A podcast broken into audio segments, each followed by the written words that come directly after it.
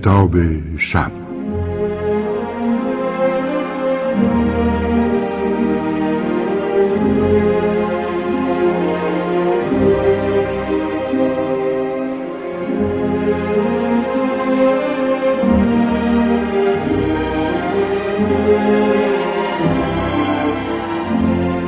با نام و یاد خودم.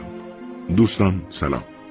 این هفته در برنامه کتاب شب رمان درسوزالا اثر بیادماندنی ولادیمیر آرسینیف را با ترجمه مهدی قبرایی از انتشارات نیلوفر برای شما عزیزان شنونده بازخوانی می‌کنیم. این رمان زیبا و فراموش نشدنی فقط یک بار در ایران منتشر شد در سال 1362 و بعد از آن همیشه جزو کتابهای کمیاب و حتی نایاب بوده است. اما آوازه این رمان و خاطرش هیچگاه از یاد آنها که آن را خواندند و دیدند نرفت و شخصیت درسوزالا برای همیشه در ذهنشان ماند به خصوص که کارگردان مشهور جهان آکیرا کوروساوا از روی آن فیلمی درخشان ساخت و جوایز جهانی فراوانی را نصیب این حسن انتخاب خود برای ساختن فیلم کرد. ماجرای رمان در سال 1902 میلادی در روسیه میگذرد. شما عزیزان بازخوانی تلخیص و تنظیم رادیویی این رمان را در شش قسمت 20 دقیقه ای از امشب تا پنجشنبه شب آینده میشنوید. اضافه کنم که کار آماده سازی آن برای خانش در برنامه کتاب شب را محمد باقر رضایی انجام داده نرگس فتحی صدا برداری برنامه را به عهده دارد و این صدا بهروز رضوی روایت آن را تقدیم حضورتان می کند. تقاضا می کنم به اولین قسمت روایت این رمان توجه بفرمایید.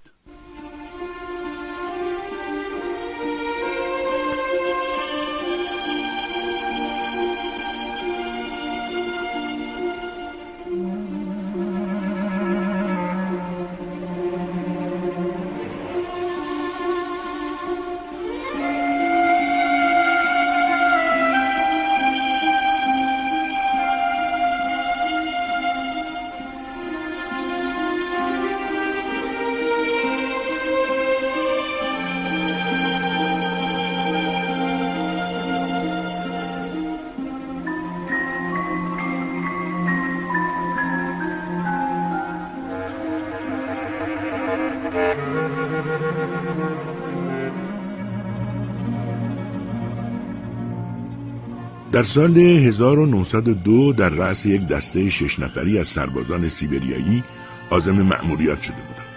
با چهار اسب بارکش از کنار رود تسیموخو که نزدیک دهکده شکوتوو به خلیج اسوری میریزد عبور کردیم. مأموریت ما کشف گردنهای تاتیانشان و راه های کنار دریاچه خانکا و راهن اسوری بود. ما صبح زود از شکوتوو راه افتاده همان روز به دره شیشه ای رسیده بودیم. انبوه علف ها راه را از نظر می پوشاند و جا به جا درخت های از ریشه در آمده آن را قطع می کرد. طولی نکشید که راه را گم کردیم و در جستجوی رد پای حیوانات برآمدیم. به هر حال بیشتر راه را از میان جنگل بکر میگذشتیم تا پیش از غروب آفتاب روز سوم به تاتیانشان برسیم. مثل همیشه به موقع دستور توقف دادم تا قبل از تاریکی شب فرصت برپا کردن چادر و جمعآوری هیمه را داشته باشیم. افراد سرگرم چادر زدن شدند و من آن دور اطراف را وارسی کردم. در این گونه موارد پولیکار اولنتیف که شکارچی ماهری بود همراه من بود. خورشید در پس افق فرو نشست. آخرین شعاهای پرید رنگش هنوز هم قله کوه را در بر گرفته بود. از تیغه کوتاهی پایین رفتیم و به دره مجاور که جنگل انبوهش را بستر عریض و خشک رودخانه قطع می‌کرد رسیدیم. اینجا از هم جدا شدیم. من به طرف چپ و در امتداد بستر پرسنگریزه رودخانه رفتم و اولنتیف به طرف راست. بیش از دو دقیقه نگذشت که ناگهان صدای شلیک تفنگی در کوه تنین انداخت. من به موقع برگشتم و برق شلیک را دیدم. اولنتیف با شتاب داشت دوباره تفنگش را پر می‌کرد اما فشنگ در لوله گیر کرده بود و چخماق بسته نمی‌شد. به طرفش دویدم و پرسیدم چی بود؟ گمونم ببر بود بالای اون درخت. گویا زخمیش کرده باشم بالاخره اولنتیف فشنگ گیر کرده رو بیرون کشید تفنگ را دوباره پر کرد و ما با احتیاط به طرف نقطه‌ای که ببر خود را مخفی کرده بود رفتیم. لکه های خون روی علفها نشان می‌داد که حیوان به راستی مجروح شده است. ناگهان اولنتیف بر جا خشک شد و به دقت گوش فرا داد خورخور برق را در سمت راست شنیدیم اما انبوه سرخص ها جلو دید را می گرفت. تنه بزرگ درختی سر راهمان افتاده بود. اولنتیف خواست از روی آن عبور کند ولی حیوان مجروح بر او پیشی گرفت و از کمینگاه بیرون جست و خود را با سر روی تنه درخت پرت کرد. اولنتیف بیان که نشانه بگیرد و به حیوان فرصت بدهد شلیک کرد. نتیجه عالی بود. حیوان روی تنه درخت پهن شد. چندین بار تکان خورد و به تنه درخت لگت براند. هیکل درشتش آرام آرام به پایین لغزید و سپس به سنگینی روی زمین افتاد. حیوان یوز پلنگ منچوری بود که نمونه باشکوهی از تیره گربسانان به شمار می‌رفت. از نوک بینی تا بیخ دمش 140 سانتی متر طول داشت.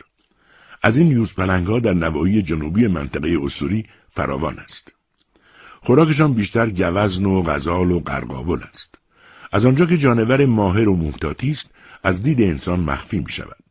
اغلب اوقات بی حرکت در طول یک شاخه پهن سر را روی پنجه قرار می دهد و می خوابد.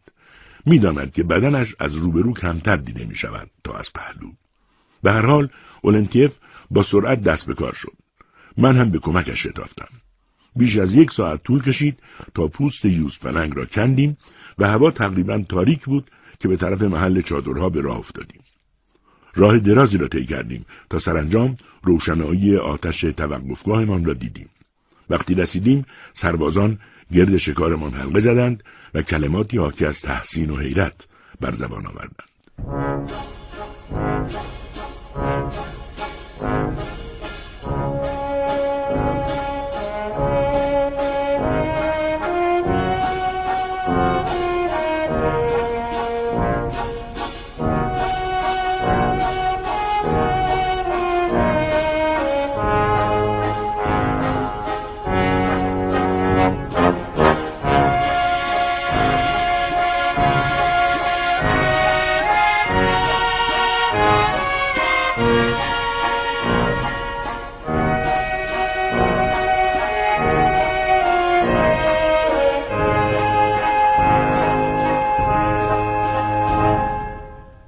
فردای آن روز با زحمت زیاد به راه ادامه دادیم. درختای فراوانی که سر راهمان افتاده بود پیشرفتمان را کند می کرد. در حدود ساعت چهار به قله کوهی رسیدیم. به افراد دستور دادم در پایین بمانند و خود به تنهایی از قله صعود کردم و از آنجا به اطراف نظری انداختم. آنچه را که بلافاصله دیدم شک مرا برطرف کرد. آن کوه مخروطی همان بود که در جستجویش بودیم. وقتی دوباره به گروه ملحق شدم خورشید بر فراز افق آویخته بود و ما میبایست تندتر قدم برداریم و برای یافتن آب عجله کنیم زیرا افراد و اسبها شدیدا تشنه بودند. اما درختهای از ریشه درآمده چنان زیاد بود که راهپیمایی را دشوار می‌کرد. مجبور بودیم آنها را دور بزنیم و به طور مارپیچ پایین بیاییم. زمین دامنه بسیار ناهموار بود. آبکندهای پر از تنه درخت های تنگ و صخرههای خزپوش محیطی پر از بیم ایجاد کرده بود. هرگز مکانی متروکتر و خسمانتر از آنجا ندیدم. این فقط احساس شخصی من نبود، بلکه تمام اعضای گروه این احساس را داشتند. محیطی دلتنگ کننده، هولناک و تنفرانگیز ما را احاطه کرده بود و تا آخرین نفر تحت تأثیر آن قرار گرفته بودیم. غروب نزدیک بود. زمزمه نهری از ته دره به گوش می رسید. رفتم در کناره نهر جای همواری را انتخاب کردم و به افراد دستور دادم چادرها را برپا کنند. افراد مشغول جمعآوری هیمه و برداشتن زین و برگ اسبها شدند. سپس شام خوردیم و گذاشتم اسبها و افراد به قدر کافی استراحت کنند. خودم سرگرم یادداشت برداشتن شدم و اولنتیف مشغول تمیز کردن و تعمیر چکمهش شد. افراد دیگر هم پس از صرف چای سرگرم پاک کردن تفنگها و سر و وضع خود شدند. وقتی همگی خود را برای خواب آماده می کردیم، ناگهان دیدم که اولنتیف گوش به زنگ سر پا ایستاده و با دقت به تاریکی خیره شده است. چه خبر اولنتیف؟ چیزی داره از کوه پایین میاد. در پیرامون ما سکوت مرگباری فرما بود.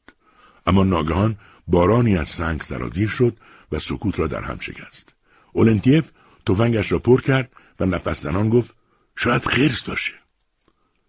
صدای انسانی از دل تاریکی به گوش رسید. شلیک نکن. خرس نیست. آدم. چند دقیقه نگذشت که مردی از درون سایه ها به طرف آتشی که کمی آن طرفتر برپا کرده بودیم آمد. شلوار و جلیقه از پوست گوز بوشیده بود. چیزی مثل دستمال به جای کلاه به سر بسته بود. پاپوشی از پوست گوزن به پایش بود. کوله بزرگی بر پشت داشت و یک تفنگ دلول و چوب دستی دو شاخه‌ای در دستایش بود. تا به ما رسید گفت سلام کاپیتان. تفنگش را به درختی تکیه داد. کوله پشتیش را روی زمین انداخت، کنار آتش چنبات زد و با آستین پیراهنش عرق را از پیشانیش پاک کرد. حدود چهل و پنج سال داشت. با قامتی متوسط و چهارشانه. ظاهرش نشان می‌داد سرشار از نیروی جسمانی است. چهره آفتاب سوخته و پهنش با استخوانهای برجسته، بینی کوچک، چشمان مغولی، دهان بزرگ و دو ردیف دندان محکم، ریش کوسه و هنایی و سبیلهای تنک و خرماییش خیلی جالب بود. جالبتر از همه چشمانش بود. آن چشمها خاکستری تیره، متین، بیریا، مهربان و طبیعی بود. در این حال قدرت و صلابت در آن موج می‌زد. خیلی خودمانی کنارمان نشست و دستانش را به طرف آتش گرفت.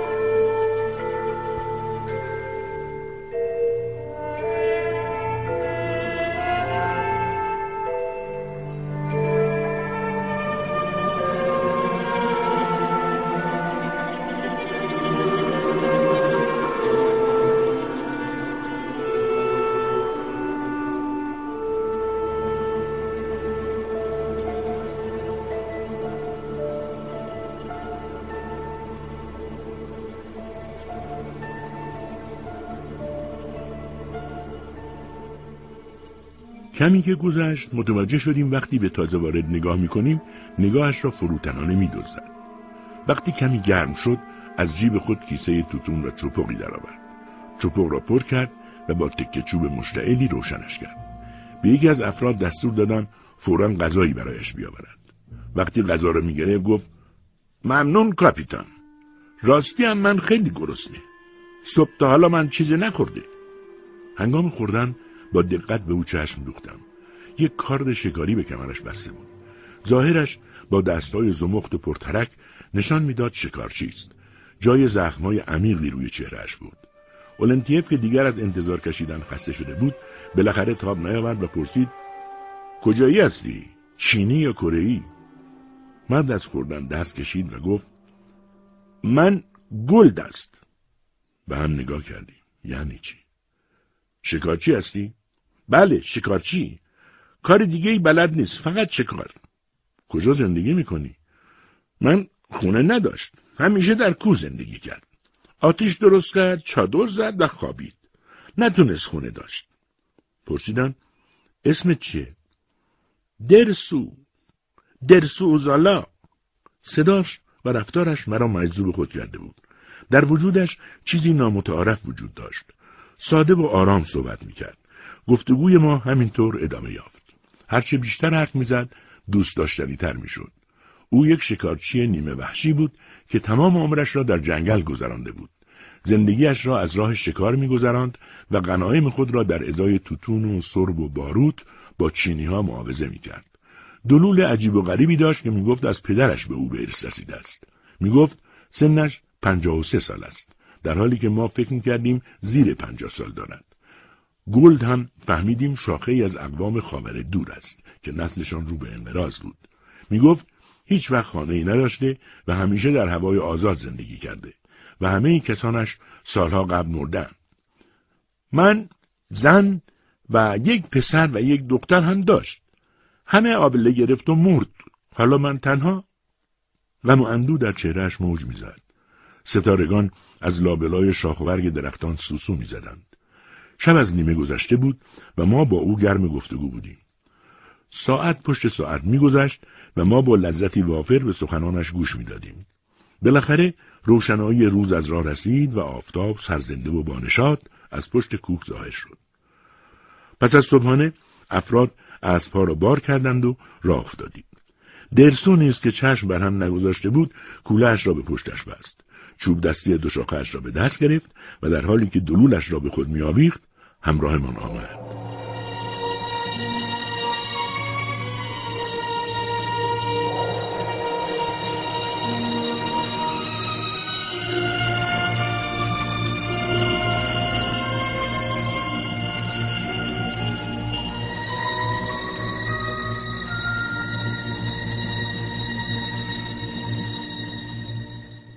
دره تنگی که از آن میگذشتیم طولانی و پرپیچ و خم بود. درسو پیشاپیش گروه راه می‌رفت و با دقت به زیر پایش نگاه می‌کرد. گهگاه خم می‌شد و با انگشتانش برگها را وارسی می‌کرد. پرسیدم دنبال چی میگردی؟ دنبال دام. شما اینها رو ندید؟ پس کجا رو نگاه کرد؟ فهمیدیم یک شکارچی سمور در وجب به وجب آنجا دام گذاشته است. ولی در آن قسمت از گذرگاه هیچ رد پایی وجود نداشت و شاخه های هیچ طرفی بریده نشده بود. من حیران شدم که چرا خودم به آن دامها توجهی نداشتم. درسو گفت یک مرد خیلی قبل از اینجا گذشت. بعد که رفت بارون اومد رد پا را پاک کرد. اسبها به سختی پیش می‌رفتند و بارهایشان مدام به درختها گیر می‌کرد. درختهایی که باد آنها را انداخته بود بر سر راه قرار داشت و عبور را سخت می‌کرد. نزدیک دو ساعت طول کشید تا از آن تکه راه عبور کنیم. می‌خواستم دستور توقف بدم ولی درسو توصیه کرد اندکی جلوتر برویم. گفت ما خیلی زود یک جای خوب پیدا کرد. قدم ها را تند کردیم و خیلی زود به کلبه ای رسیدیم که دامگذاران و جویندگان جانوران گران قیمت آن را ساخته بودند. بایستی به اسبها علوفه می‌دادیم و قدری استراحت می‌کردیم. پس از استراحت دوباره راه افتادیم. زمین دوروبرمان لگت خورده بود. درسو گاهگاهی برای بررسی جای پاها می ایستاد. سن و جنس حیواناتی که آن ردها را بر جا گذاشته بودند حدس می‌زد. رد پای یک گراز چلاق را یافت و محلی را که دو گراز با یکدیگر جنگیده بودند. توضیح داد که چگونه می‌توان اینها را تشخیص داد. من حیران ماندم که چرا پیش از آن هیچ وقت به نشانه های آن همه ساده و آشکار توجهی نکردم. درسو ناگان با اشاره به دورها گفت اونجا رو نگاه کن کاپیتان بگو چی هست نقطه تیره ای دیدم خیال کردم سایه تکه ابریست و همین را گفتم او خندید و گفت بعدا فهمید حالا جلوتر رفت شروع کردیم به پیشروی طولی نکشید که دیدم آن نقطه دم به دم بزرگتر می شود و جلو می آید. درسو زمزمه کنان گفت ما باید اینجا منتظر ماند. بی نشست صحبت نکرد تا اینها بیایند بروند. دیگر می توانستم ببینم که آن نقطه دسته موجود زنده است که مدام در حال حرکت است و به سمت ما می آید. نزدیکتر که شدند فریاد کشیدم گراز بیش از هزار تا بودند. برگای خشک در زیر هزاران سم خورد می‌شد و خشخش کرد. صدای شکستن شاخه ها و نعره خشن گرازها به وضوح به گوش می رسید. درسو گفت اینها شخص نفهمیدم منظورش از شخص چیست وقتی گرازها نزدیک شدند درسو توفنگش را آماده کرد ناگهان شلیک کرد و یکی از گرازها به زمین غلطید گله گرازها راهشان را کچ کردند و به سمت دیگر رفتند. گرازی که درسو زده بود پوزهاش را از روی زمین بلند کرد و به سمت ما آمد.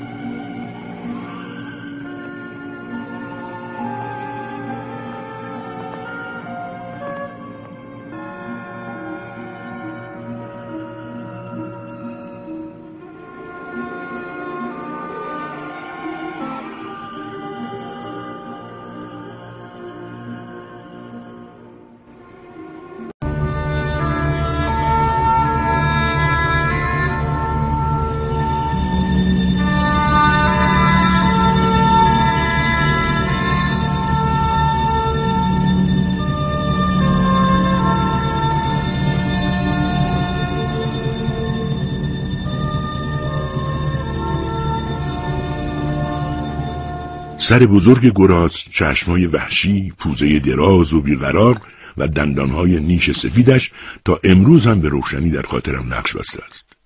حیوان یک لحظه بر جا خشک شد. از جویدن باز ایستاد و چشمای کوچک مخوف و خشمگینش را به ما دوخت. سپس برای اعلام خطر جیغ تیزی کشید. گراز وقتی زخمی شود خطرناک است.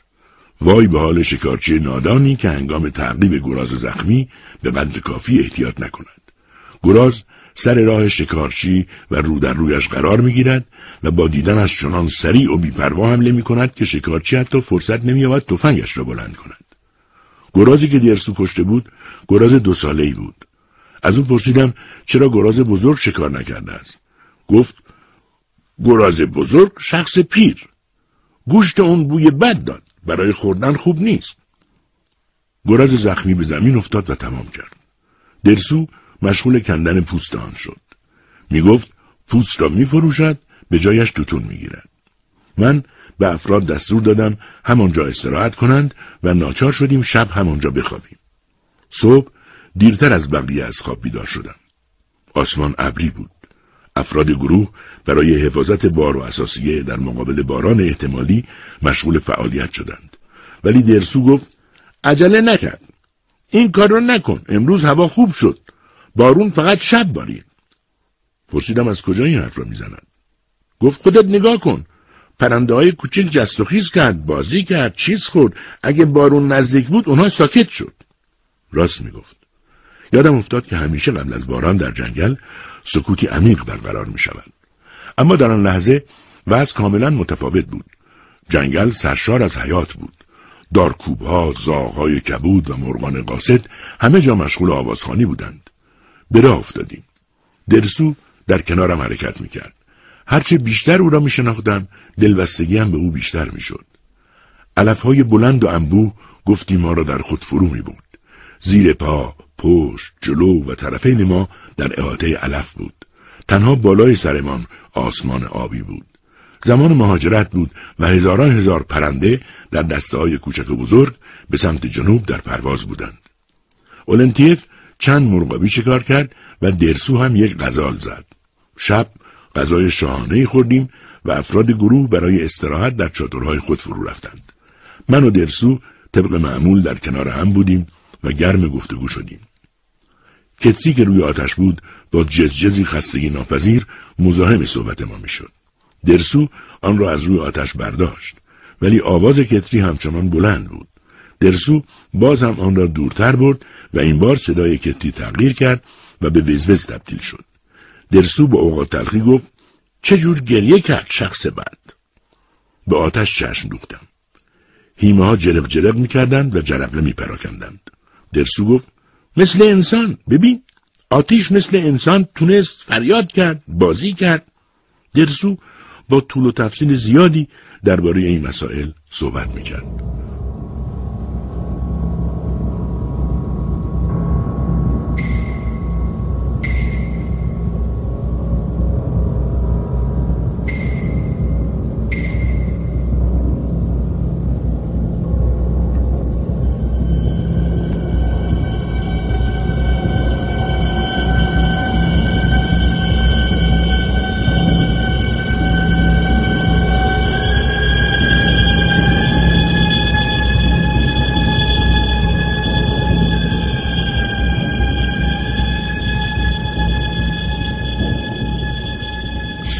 به راهمان ادامه دادیم. هرچه به دریاچه خانکا نزدیکتر می شدیم مسیر پرگل و لایتر می شد در طول راه درسو مرتبا به آسمان نگاه می کرد و با خود چیزهایی می گفت بالاخره رو به من کرد و گفت کاپیتان بگو ببینم ما زود برگشت یا نه. من فکر کرد هوا زود زود بد شد. به او گفتم دریاچه خانکا نزدیکه و فکر نمی کنم زیاد معطل بشیم. درسو همیشه در موافقت کردن سری بود. ولی هرگز از هشدار دادن غفلت نمی کرد.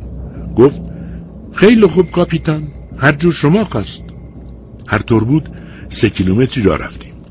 از کنار های آب راکت گذشتیم و از یک برآمدگی به برآمدگی دیگر جهیدیم و به دریاچه رسیدیم. متروک بود. درسو توجه هم را به پرندگان جلب کرد. چیزی در رفتارشان بود که او را نگران می‌کرد. تجمعشان همه نظم و ترتیب ها را زیر پا گذاشته بود و حرکات شتاب زده ای داشتند. منظره غریبی بود. درسو به همه این رفتارها با دقت نگاه می‌کرد. گفت مرغابی ها حالا پرواز نکرد به راستی هم پرنده ها بیشتر روی زمین بودند مه تیره ای در افق ناگهان دامن گسترد و خورشید را یکسره پوشاند روی دریاچه نه کشتی بود نه قایق درسو ادامه داد کاپیتان ما باید زودتر برگشت. من یک کمی ترسی. حق داشت. وقت آن بود که به فکر بازگشتن باشیم. دریاچه چیز قابل توجهی برای ما نداشت. ایستادم تا برای آخرین بار با آن بنگرم. ناگهان تندبادی شروع به وزیدن کرد. رود تغیان کرد و مسیر ما به کلی مسدود شد. به ساعتم نگاه کردم. تازه چهار شده بود. ولی مثل اینکه درست نیمه شب است.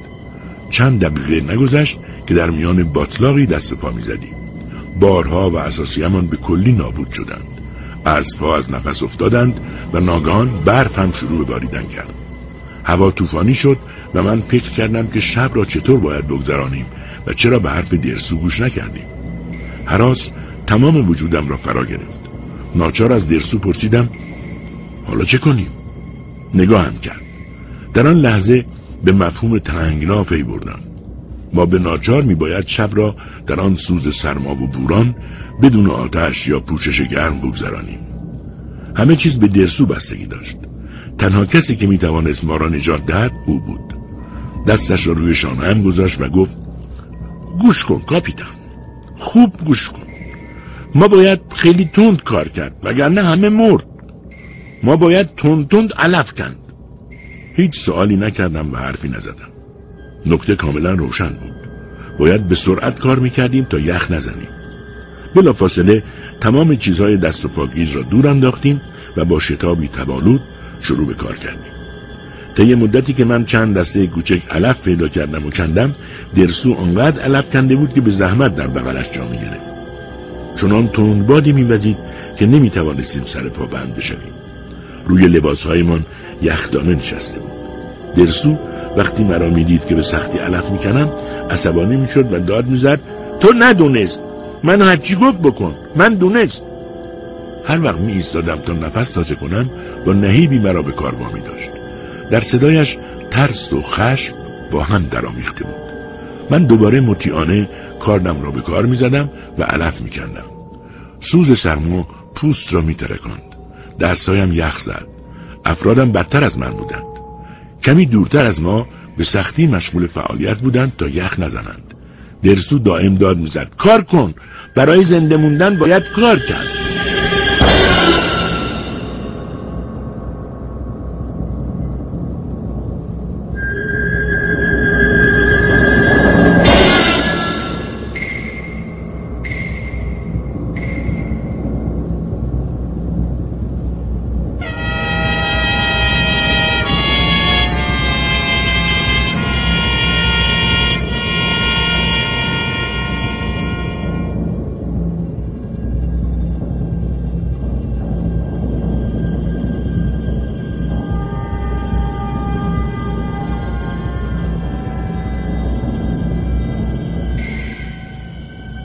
دیگر واقعا از پا در آمده بودم. کارد از دستم افتاده بود و در میان علفها و گلولای گم شده بود. ناچار با دستهایم شروع به کندن علفها کردم. انگشتانم بریده می‌شد اما میترسیدم کار را متوقف کنم. همانطور ادامه دادم تا اینکه کاملا از پا در آمدم. پیش چشمانم دوایری میرقصیدند و مثل اینکه تب کرده باشم دندانهایم چخچخ به هم می‌خورد و مینرزیدم لباسهایم خیس شده و یخ بسته بود. فکری مثل برق به مغزم هجوم آورد. پس آدم اینطوری یخ می‌زند و میمیرد. دیگر چیزی نمیفهمیدم.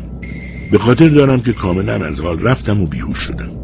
کسی شانهایم را تکان می‌داد. چشمهایم را باز کردم و درسو را بالای سرم دیدم. دستور داد زانو بزن. چهار دست و پا را به زمین گذاشتم. درسو روی مرا با روکش برزنتی که یکی از افراد گروه آورده بود پوشاند و روی آن علف ریخت. تون می‌گفت تکون بخور تکون بخور. افراد آلونکی با مختصر چیزهایی که داشتند درست کردند و درسو مرا در آن جای داد. احساس کردم نیمتنه چرمین و جورابای کلفتش را به من پوشاند.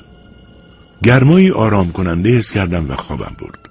وقتی بیدار شدم دوروبرم را دیدم که تا چشم کار می‌کرد در پوششی سفید و براق غرق بود درسو گفت ما باید زود برگشت امشب خیلی اشخاص مرد می‌دانستم منظور از اشخاص پرندگان هستند به سرعت تفنگها را همایل کردیم و راه افتادیم استپ پس از باد و بوران خالی از حیات و متروک به نظر می آمد.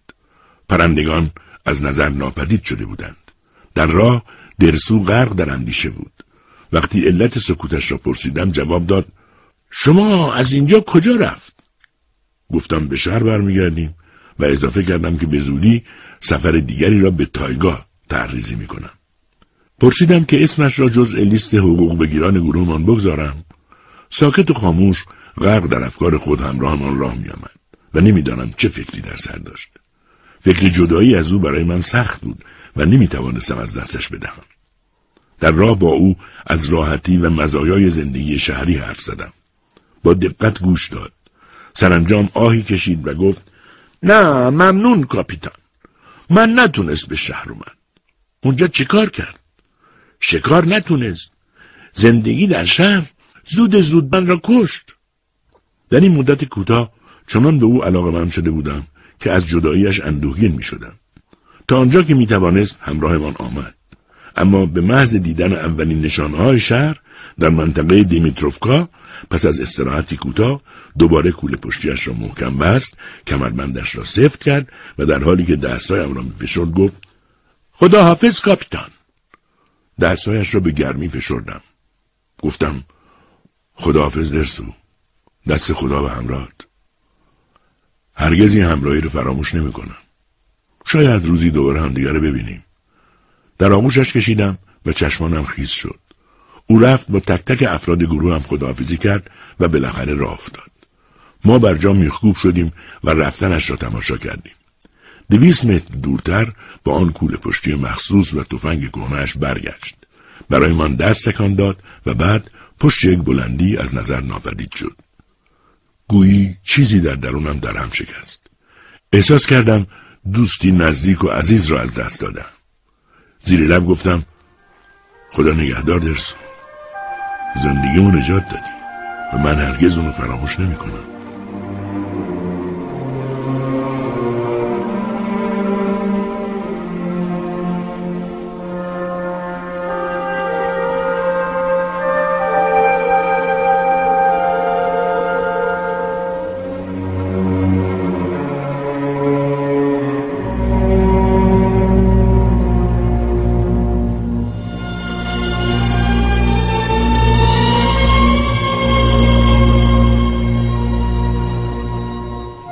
سال از این دیدار لذت بخش گذشت و من در این مدت هرگز صفای دیرسو را از یاد نبرده بودم.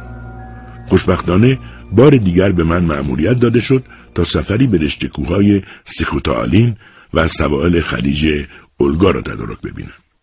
در آن زمان از بخش مرکزی سیخوتالین اطلاعات اندکی در دست بود و ما میبایست گزارشی از آنجا تهیه می‌کردیم. گروه همراه هم این بار از میان سربازان نخبه انتخاب شده بود. بیشترشان افرادی عبوس و کم حرف بودند. اما از کودکی با سختی ها خو گرفته و مانند فولاد آب دیده شده بودند. در میانه سفر یک روز که هوا منقلب شده بود دو نفر از این افراد می‌خواستند به شکار بروند. به آنها اختار کردم زیاد دور نشوند و توصیه کردم به موقع برگردند. حدود یک ساعت بعد آنها برگشتند و گزارش دادند که سه کیلومتر دورتر از آنجا در وسط جنگل به یک شکارچی تنها برخوردند. بلافاصله یاد درسو قلبم را روشن کرد. نشانیهایی پرسیدم و فهمیدم باید خودش باشد. سربازانم گفتند تا نام فرماندهشان یعنی من را به آن مرد شکارچی گفتند به هیجان آمده نشانی اینجا را گرفته و قول داده که بیاید. بلافاصله تفنگم را برداشتم و در طول گذرگاه به راه افتادم. مطمئن بودم بار دیگر درسو را خواهم دید. ناگهان سگم به جلو دوید و دیوانوار بنای پارس کردن گذاشت. وقتی سرم را بلند کردم و پرسیدم کی اونجاست؟ جوابی شنیدم که مرا از شادمانی سرشار کرد. درسو! درسو! به سویش شتافتم و یکدیگر را تنگ در آغوش گرفتیم. دائم می‌گفت سلام کاپیتان سلام کاپیتان با هم به توقفگاه برگشتیم و من برعکس روزهای قبل روحیه عالی داشتم و درسو را به افرادم معرفی کردم. اصلا تغییر نکرده بود. همان لباس ها، همان تفنگ و همان رفتار و حرکات را داشت. شب که شد افرادم خوابیدند. من و درسو تا نیمه های شب کنار هم توی چادر صحبت کردیم و لذت بردیم. تشنم شده بود. بطری آبم را برداشتم آن را تا ته سر کشیدم و بطری را دور انداختم تا از شر بار اضافی خلاص بشوم. درسو پرخوش به طرف بطری پرید و آن را از روی علفها برداشت. برای شهرنشینی مانند من بطری حقیقتا بیارزش بود ولی برای یک جنگل نشین به هیچ وجه چنین نبود. درزو تصمه های کولش را باز کرد. هر قد که محتویات کولش را بیشتر بیرون می آورد بر تعجب من می افزود. می‌خواست بطری را در کولش جای دهد.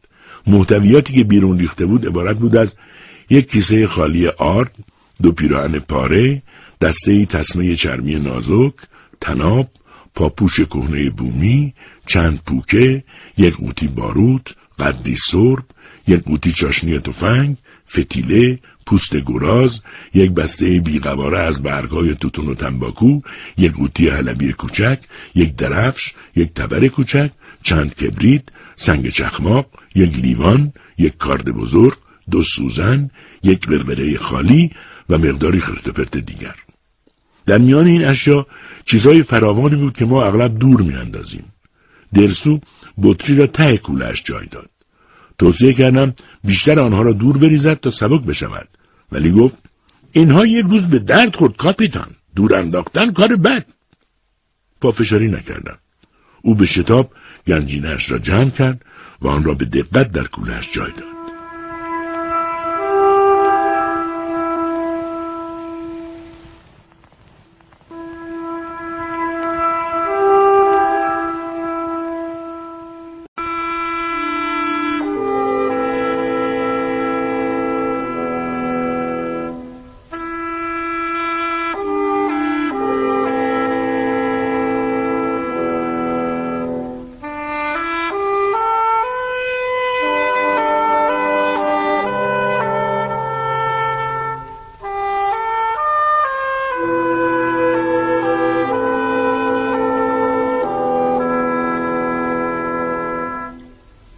روز بعد مهی فشرده و انبوه همه جا را پوشاند. هوا تیره و بیروح و بسیار سرد بود. وقتی من و درسو با عجله فنجانی چای سر کشیدیم و به راه ادامه دادیم افرادم هنوز مشغول زین کردن اسبها و بار کردن اساسیه بودند. من همیشه قبل از دیگران به راه میافتادم. ولی چون به شناسایی و نقشه برداری محل می پرداختم آهسته و کند پیش می رفتم و بقیه افراد وقت کافی داشتند تا به من برسند. اما درسو شب قبل به من گفته بود آن نوایی پر از ببر است و توصیه کرده بود از بقیه افراد جدا نشویم. جنگل های اصوری فوقالعاده انبوه است. چنان انبوه که انسان نمی‌تواند بیش از چند متری جلوی خودش را ببیند. بارها به چهار پنج متری کنام جانوران مختلف جنگلی می رسیدیم و فقط فریادی که جانور می کشید و خشخش شاخ و برگا جهت فرارش را به ما خبر می‌داد. هوا گرفته و نامساعد بود و باران ریز و مداومی میبارید. گودالهای عمیق پیشرویمان را کند می‌کرد. علفها خیس و مرتوب بود و از درختها قطرات آب باران فرو میچکید. سکوت وهمانگیزی بر جنگل حک فرما بود. گویی تمام جلوه های حیات فرو مرده است. ناگان درسو لحظه ای بر جا خشک ماند. برگشت. سپس خم شد و پیش پایش زمین را وارسی کرد. وقتی پچپچکنان با من صحبت می کرد در چهرش استراب موج می‌زد. نگاه کن کاپیتان. آنباست. پرسیدم آنبا؟ آنبا چیه؟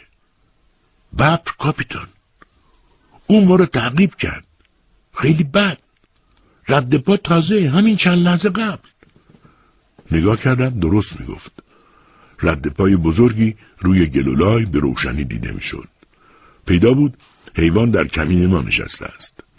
رد پاها کاملا تازه بود. درسو هم تایید کرد. اون نزدیک نگاه کن کاپیتان. در جای پا آب جمع نشد. تازه تازه. دوروبر ما پر از چاله های آب بود. اما جای فرو رفتگی پنجه ببر هنوز خیس نشده بود.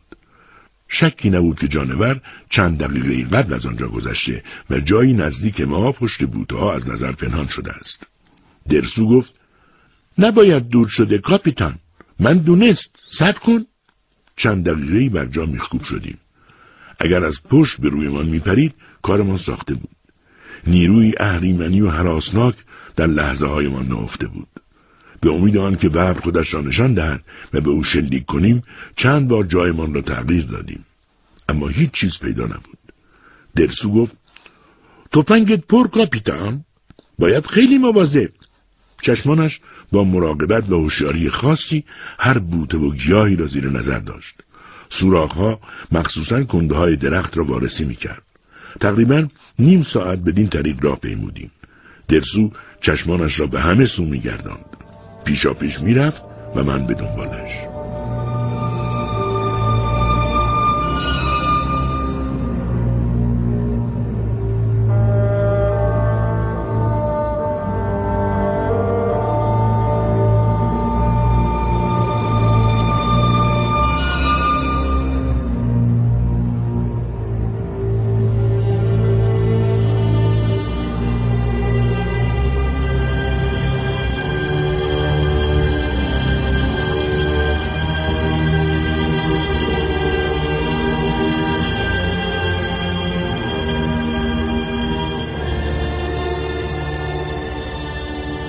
توی راه افراد گروه به ما رسیدند. سر تا پای خودشان و اسبهایشان پوشیده از گلولای بود. از راه دیگری آمده بودند و دلیل تأخیرشان نیز همین بود. قصد داشتند دستور توقف بدن که درسو مخالفت کرد. چقدر هوشیار بود. چون بار دیگر رد پای ببر را دیدیم. حیوان سر راه ما بود. اما هنوز هم وقتی نزدیک شدن ما را احساس می‌کرد از برخورد رو در رو کناره می‌گرفت. درسو با حالتی تهدیدآمیز تفنگش را تکان داد. هرگز او را این همه خشمگین و خروشان ندیده بودم. پس از ساعتی راهپیمایی از تراکم درختان کاسته شد. سپس جلگه وسیعی در برابر دیدگان ما دامن گسترد. راهپیمایی طولانی در دل تایگاه ما را خسته کرده بود. چشمانمان در اشتیاق چشماندازی تسکین دهنده میسوخت کمی بعد به کلبه ای رسیدیم که برای درسو آشنا بود. دستور توقف دادم. افراد گروه ظرف چند دقیقه چنان قیل و قال پرنشاطی را انداختند که برایم هیجان انگیز بود. اسبها که از زیر سنگینی بار و اساسیه رهایی یافته بودند چندی روی علفها غلط زدند و سپس برای چرا رفتند. در این میان یکی از افراد گروه آتش افروخت و آب را جوش آورد. هر وقت توقف می‌کردیم درسو سعی زیادی از خود نشان می‌داد. از پای درختی به درخت دیگر میدوید. چوب خشک جمع می‌کرد چادر برپا می‌کرد و لباسهای خودش و دیگران را به آفتاب میسپرد. با عجله شام خوردیم. سپس من و درسو از راهی که به یک مرداب می‌رسید برای شکار حرکت کردیم.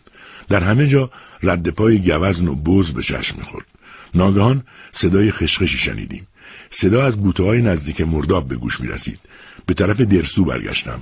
گردن کشیده بود. و به چشمهایش فشار می آورد تا در دل تاریکی نفوذ کند. خشخش گاهی با وضوح کامل شنیده می‌شد و گاهی هم کمتر می‌شد یا اصلا به گوش نمی رسید. مسلم بود چیزی با احتیاط و دزدانه از میان بیشه به سمت ما می آید. خیال کردم گوزنی بزی شاید باشد. ناگهان درسو بازویم را به چنگ گرفت و با صدای حراسان فریاد زد این آنباست ضعف بی سابقه سراپایم را فرا گرفت پاهایم مثل سرب سنگین شده بود. احساسی داشتم که برای تمام کسانی که ترس ناگهانی و فلج کننده را تجربه کردهاند کاملا آشناست. با وجود این آمیزه ای از کنجکاوی و ترس و احساس غروری که در جان شکارچی به هنگام رویارویی با شکار چنگ میاندازد در درونم موج می‌زد. درسو گفت خیلی بد. اینجا قرق آنباست. او خیلی عصبانی. انگار با خود حرف می‌زد. ناگهان تفنگش را رو به هوا گرفت و تیری شلیک کرد. قررش تیر سکوت شب را شکافت. بعد تفنگش را به زمین انداخت و نشست. مرا هم با خود نشاند. با تعجب پرسیدم چرا به شلیک نمی کنی درسو؟ بزن پیداست. نه من هرگز آنبایی را که حمله نکرد نکشت. اگر تو هم او را کشت من دیگه دوست تو نیست.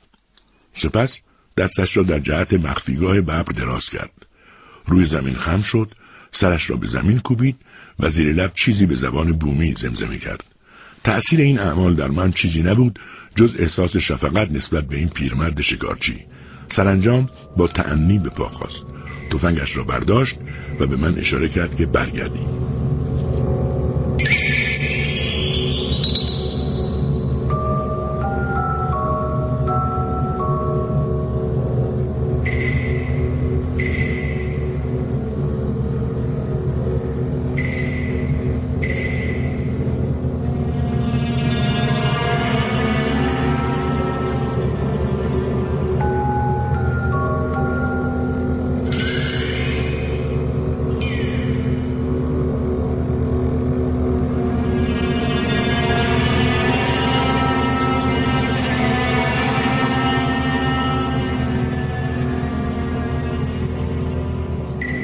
در راه برگشت به توقفگاه درسو ساکت و خاموش حرکت می‌کرد. من عقب افتادم و این فکر را سبک و سنگین می‌کردم که به تنهایی به شکار ادامه دهم یا نه. اما حراسی شدید بر درونم سایه افکند و به دنبال درسو دویدم. وقتی به او رسیدم گفتم باید میزدیش درسو. او مزاحم ماست. آهی کشید و گفت من همیشه آنبار دید یک دفعه بیخود به او تیر انداخت. حالا هم ترسید. یک روز بالاخره من بدبخ شد. چنان احساس پاکی در سخنانش بود که سعی کردم موضوع صحبت را عوض کنم. اما او دست بردار نبود. من یک آنبار را کشت. ناچار شد کشت. حالا خیلی ترسید. اگه چیزی دید ترسید. اگه رد پای جانور را دید ترسید. اگه تنها در جنگل خوابید ترسید. قبلا از هیچ چیز نترسید. حالا ترسید. درسو دیگر حرفی نزد. چشمانش خیس شد و به توقفگاه که رسیدیم رفت درون چادر با خود خلوت کرد. روز دیگر دوباره با درسو به شکار رفتیم. این بار در راهی دیگر در حاشیه جنگل چند خوک وحشی دیدیم. آنها به سوی ما می آمدند و من و درسو هر کدام به سمتی گریختیم. در یک لحظه خطرناک که نزدیک بود مواجهه بین من و یک خوک وحشی صورت بگیرد ناچار شلیک کردم و چند بار این عمل تکرار شد تا اینکه ناگهان فریاد درسو را شنیدم از این فکر که ممکن است برای او حادثه پیش آمده باشد حراسان شدم. به سمتش رفتم و دیدم تیر خورده است. آه عزیزترین دوست من با شلیک من مجروح شده بود. آنچه دیدم مانند سائقهای بر من فرود آمد. او روی زمین افتاده و به آرنج چپش تکیه داده بود. رویش خم شدم. به شتاب و با صدایی لرزان پرسیدم که تیر به کجایش خورده است. جواب داد به پشت خورد. اما مهم نیست چیزی نشد. خیالت راحت کاپیتان. درسو مواظب. سریع لباسهایش را درآوردم و وقتی پشتش را دیدم آهی از سر فراغت و آسودگی کشیدم. تیر وسط لباسش را خراشیده بود و پشتش فقط کمی کبود شده بود. کاپیتان ناراحت نباش. تقصیر تو نیست. من پشت درخت بود. تو نتونست بدونه که من از جلو اومد. کمکش کردم لباسهایش را بپوشد دیدم راه رفتن برای سخت است. پشتش هم درد می‌کرد. معلوم بود ولی او سعی می‌کرد عکس عملی نشان ندهد. به چادر که برگشتیم محل تورم پشتش را تنتوریود مالیدم و کمی آرام گرفت. از تصور اینکه به مردی تیراندازی کردم که زندگیم را مدیون او بودم آرامش نداشتم. اگر تیرم به اندازه یکی دو سانتی متر نزدیکتر به پشتش می‌خورد درسو را کشته بود. آن وقت تا پایان عمر باید عذاب میکشیدم. روز دیگر حال درسو بهتر شد و درد پشتش تخفیف یافت. می توانست راه برود. بنابراین دستور حرکت دادم. افراد اسبها را آماده کردند و راه افتادیم. هرچه به آلین نزدیک می شدیم جنگل هایی که بومیان آنها را کمینگاه ارواح خبیسه می نامیدند روشنتر و کم درختر می شدند. در کرانه های سفلای وانخو به نرده های رسیدیم که سر راه حیواناتی که برای نوشیدن آب می رفتند برپا شده بود.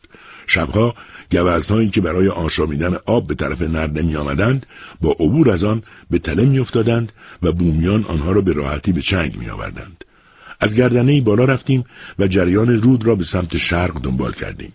تقریبا چهار ساعت بعد به دره انسیالاسیاخو دره صخره نبرگون رسیدیم. رودخانه تا آنجا هم ادامه داشت و پر از ماهی وزلالا بود. افراد برای غذاهایشان ماهی فراوانی گرفتند و من و درسو برای شکار مرغابی رفتیم. درسو گفت قبلا من خوب تیراندازی کرد هرگز خطا نکرد. حالا زیاد خوب نیست. من پیر شد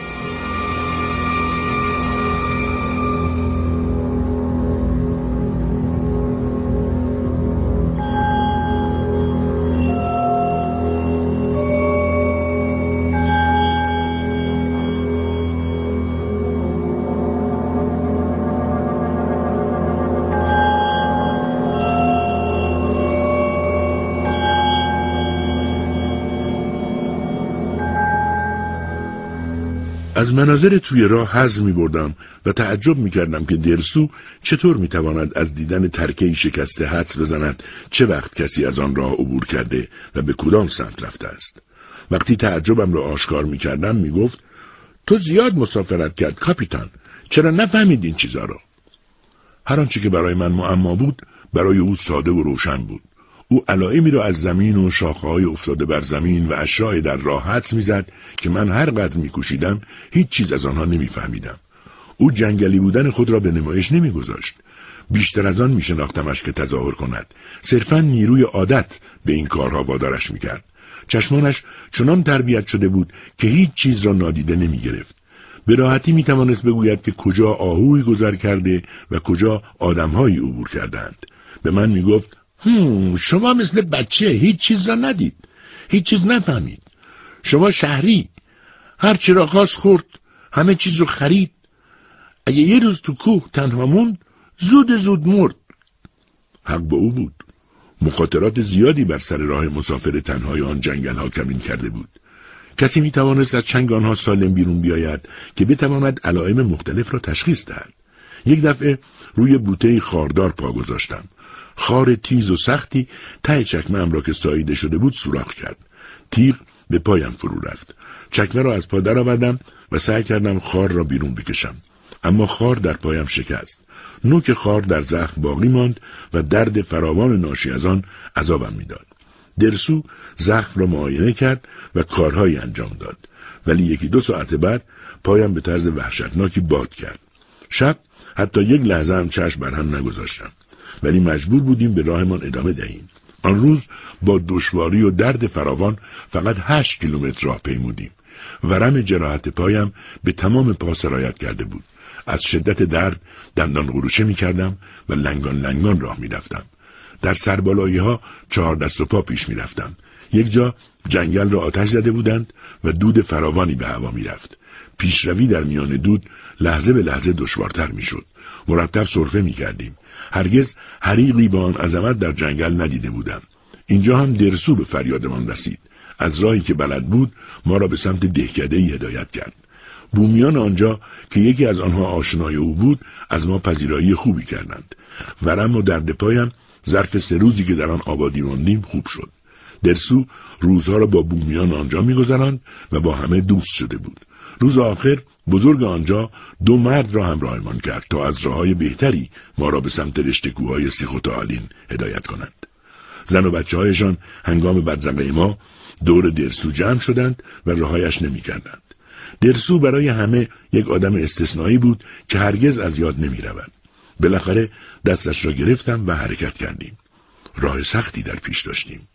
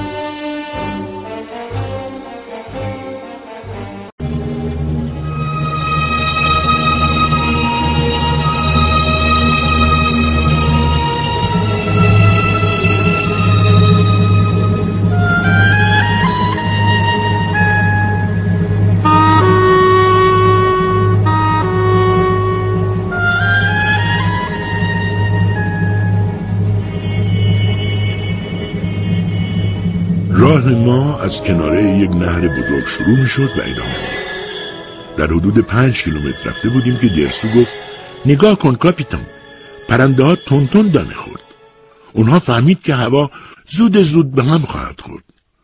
به درجه هواسنج نگاه کردم. چیزی را نشان نمی‌داد. درجه را به درسو نشان دادم. بی گفت پرنده ها قبل از همه فهمید. بعد از اون من فهمید. تا گردنه بالای سیخوتالین ده کیلومتر راه بود. با دو مردی که برای راهنمایی همراهمان آمده بودند خداحافظی کردند. آنها به آبادی برگشتند. حدود ساعت چهار بعد از ظهر به سیخوتالین رسیدیم و در این زمان فقط توانستیم قلهش را اندازه بگیریم. قصد داشتم بالا بروم که درسو آستینم را کشید و گفت بهتر که ما ایستاد و چادر زد کاپیتان. توضیح داد پرندگانی که پیشتر با عجله دانه برمیچیدند ناپدید شدند و این یک هشدار است. دراستی هم جنگل کاملا ساکت و خاموش بود در صورتی که معمولا پیش از غروب آفتاب غرق قیل و پرندگان می‌شد. اما حالا همه آنها خود را در لانهایشان مخفی کرده بودند. با آنکه برای متر کردن قله عجله داشتم حرف درسو را پذیرفتم. دستور داد تیرک اصلی چادرها را تا آنجا که می‌توانیم بیشتر در زمین فرو کنیم. الان مهمتر هیمه فراوانی هم جمع کنیم. گفت که ما به بیش از ذخیره یک شب نیاز به هیمه داریم. دیگر بحث نکردم. خود نیز به جمعآوری هیزم پرداختم. حدود ساعت شش هوا تاریک شد. ماه طلوع کرد و شب صاف و آرام بود. هیچ علامتی از طوفان غریب الوقوعی که درسو می‌گفت نبود. افراد می‌گفتند شاید علائم را اشتباهی گرفته است. اما من به حرف درسو ایمان داشتم. زمان گذشت. با وجود آرامشی که بر همه چیز حکم فرما بود کم کم داشتم به پیشبینی درسو شک می‌کردم. اما دیدن لکه تیره در کنار ما شکم را برطرف کرد. قرص ما آرام آرام درخشندگی خود را از دست می‌داد و هاشیهایش مبهم و تیره تر می‌شد. ابرهای انبوهی به سرعت آسمان را پوشاند. فکر می‌کردم در نهایت از این ابرها باران بسیار شدیدی خواهد بارید و این مایه تسکینم شد و مرا به خواب برد. نمی‌دانم چقدر خوابیدم. همینقدر به خاطر میآورم که در اثر تکانهای شدید دستیارم بیدار شدم. گفت رئیس داره برف میباره. از چادر بیرون آمدم. ماه پنهان بود و دانه های درشت برف آرام آرام به زمین فرود می آمد. درسو از چادرش بیرون آمد و نگاهم کرد. فقط گفت بوران شدید در راه کاپیتان. به راستی هم طولی نکشید که ریزش برف شدیدتر و ناگهان چرخش بارش شروع شد. تندبادی آمد و هر لحظه به سرعت آن اضافه می‌شد. آنقدر شدید شد که نزدیک بود همه چیز را از جا بکند. خوشبختانه چادرها با پیشبینی درسو بسیار محکم برپا شده بود وگرنه این باد همه آنها را از جا می‌کند. به درسو نگاه کردم. ایستاده بود و آرام و آسوده چپق می‌کشید. نگاهش به من افتاد و گفت ما هیزم فراوون داشت کاپیتان. چادرها محکم. ناراحت نباش. ناراحت نبودم. فقط از اینکه در اطرافم جهنم هولناکی برپا بود و باد با خشم دیوانوار و افسار گسیخته میوزید و احتمال داشت این وضع چند روز طول بکشد به فکر فرو رفتم درختای کهنسال و تناور صدر چنان به این سو آن سو تاب میخوردند که گویی همین لحظه است که از جا کنده شوند تپه و آسمان و زمین از نظر محو شده بودند همه چیز در گردبادی از برف میپیچید و میچرخید همگی حراسان در درون چادرها به هم چسبیده بودیم. هر لحظه به شدت طوفان افزوده می‌شد و دم شب به اوج خود رسید. تا دو روز این وضع ادامه داشت. فکر می کردم اگر به حرف درسو عمل نمی کردیم و هیزم فراوانی جمع نکرده بودیم در این وضعیت چه پیش می آمد. خوشبختانه آنقدر هیزم داشتیم که بتواند ما را گرم نگه دارد. البته آتش را به دشواری بسیار روشن نگه می داشتیم. برف زیادی نزدیک چادرها جمع شده بود و بیرون آمدن از چادر را دشوار می‌کرد. اما روز سوم هوا کمی آرام شد. توانستیم حرکت کنیم و مأموریتمان را انجام دهیم. تقلا کنان از کوه بالا رفتیم. شیب آنجا بسیار تند بود. در بعضی قسمتها قطر برف به یک متر می رسید. بالاخره به مکان مورد نظر در قله کوه رسیدیم و کارمان را شروع کردیم. ارتفاع سنج نشان می‌داد که آن گردنه 900 متر از سطح دریا بلندتر است. آنجا را گردنه بردباری نام نهادیم. بر فراز قله سیخوتالین منظره غریب پیش چشممان گسترده بود. طوفان بسیاری از درختان را از ریشه درآورده بود.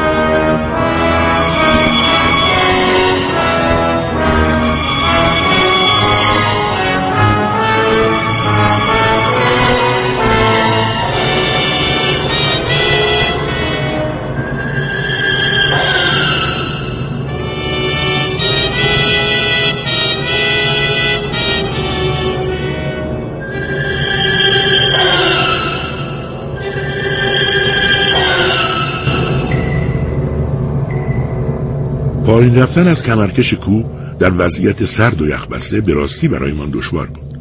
ولی هر طور بود پایین آمدیم. چون مجبور بودیم وگرنه احتمال داشت با تاریک شدن هوا همانجا یخ بزنیم. تا رسیدن به راه آهن 43 کیلومتر راه در پیش داشتیم. اگر راه مستقیم وجود داشت تا راهن بیش از سه کیلومتر فاصله نداشتیم. اما در آن وضع ما باید راه های فرعی خطرناکی را طی کردیم حتی باد گاهی صدای تیز سوت قطار را به گوش ما میرساند. بعضی خطوط ساختمان ایستگاه را می توانستیم از دامنه کوه ببینیم. من در راه این امید را در دل می پروراندم که این بار درسو رضایت دهد و با من به شهر بیاید. اصلا دلم نمی‌خواست از او جدا بشوم. وقتی این را گفتم آهی کشید و گفت از زندگی در شهر وحشت داشت. پیشنهاد کردم دست کم با ما تا ایستگاه راهن بیاید تا برایش کمی غذا و پول تهیه کنم گفت احتیاج نداشت کاپیتان. فقط کمی فشنگ لازم داشت. احساس کردم واقعا نمی‌تواند قبول کند. از دیدن عزم راسخش برای ماندن در کوه و جنگل زبانم بند آمد. ولی قرار گذاشتیم سال دیگر که مأموریت جدیدم شروع می شود حتما به یکدیگر برسیم. قول داد منتظر بماند و نشانی یکی از آشناهایش را که گهگاه به او سر می‌زد داد. همه فشنگهایی را که برایم باقی مانده بود به او دادم. برای سومین بار به او گفتم که کجا می‌تواند ما را در مأموریت بعدی پیدا کند و میکوشیدم به هر نحو که می‌توانم وداع را به درازا بکشانم. بالاخره کولهاش را محکم کرد و در حالی که دستهایش را به گرمی میفشردم خداحافظی کردیم.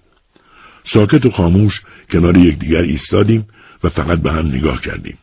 آنگاه از هم جدا شدیم و او به طرف چپ در کنار جریان آب پیچید و ما مستقیم جاده را پیمودیم و به راه ادامه دادیم. اندکی دورتر به پشت سرم نگاه کردم. درسو را دیدم. او را صدا زدم و کلاهم را برایش تکان دادم. او هم برگشت و در پاسخ دست تکان داد. در درونم یک بند تکرار می کردم خدا نگهدار درسو خدا نگهدار درسو افرادم تعجب می کردند بالاخره به حرکت ادامه دادیم و با آخرین نیروی خود راه دشوار جنگلی را طی کردیم. افتان و خیزان به ایستگاه رسیدیم. اما سیصد قدم مانده به آن برای نفس تازه کردن روی زمین پهن شدیم. کارگران راهن که از کنار ما میگذشتند از دیدن اینکه آن همه نزدیک به ایستگاه در حال استراحتیم تعجب می‌کردند. در همه این حالات من دائم به فکر درسو بودم که حالا چه می‌کند و کجاست. شاید لب رودخانه نشسته آتش روشن کرده و دارد چپق می‌کشد. شاید دارد همچنان پیش می رود و گهگاه خم می شود و گیاهی، شیعی، چیزی را با انگشتان زمختش لمس می کند تا چیزی بفهمد. شاید. آه. دوری از او برای من واقعا دردآور بود. اما چه کنم که ما هر کدام اجبارهایی را باید تحمل می کردیم. روز هفدهم نوامبر بدون درسو دوباره در خانه هم در شهر بود.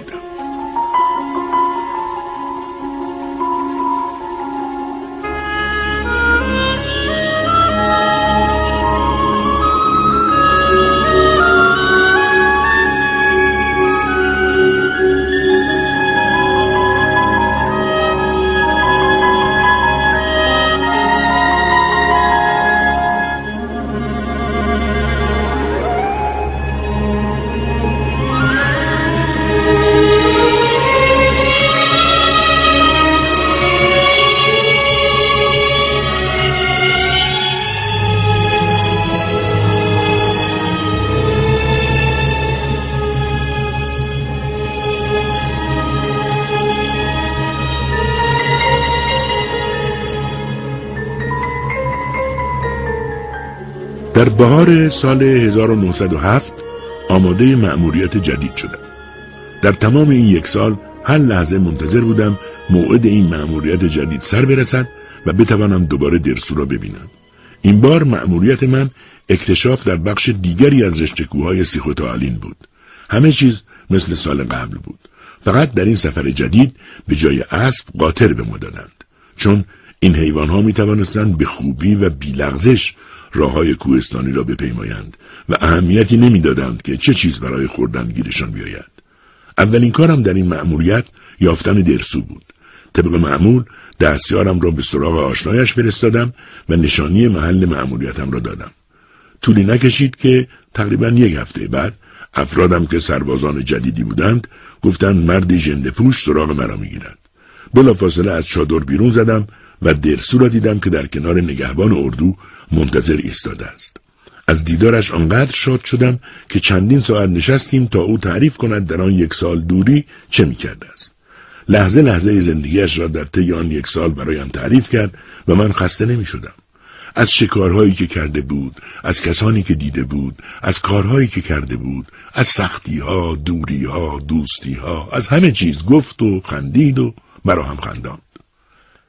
بسته‌بندی اساسیه و بار کردن قاطرها دو روز تمام وقتمان را گرفت. اما سرانجام به راه افتادیم.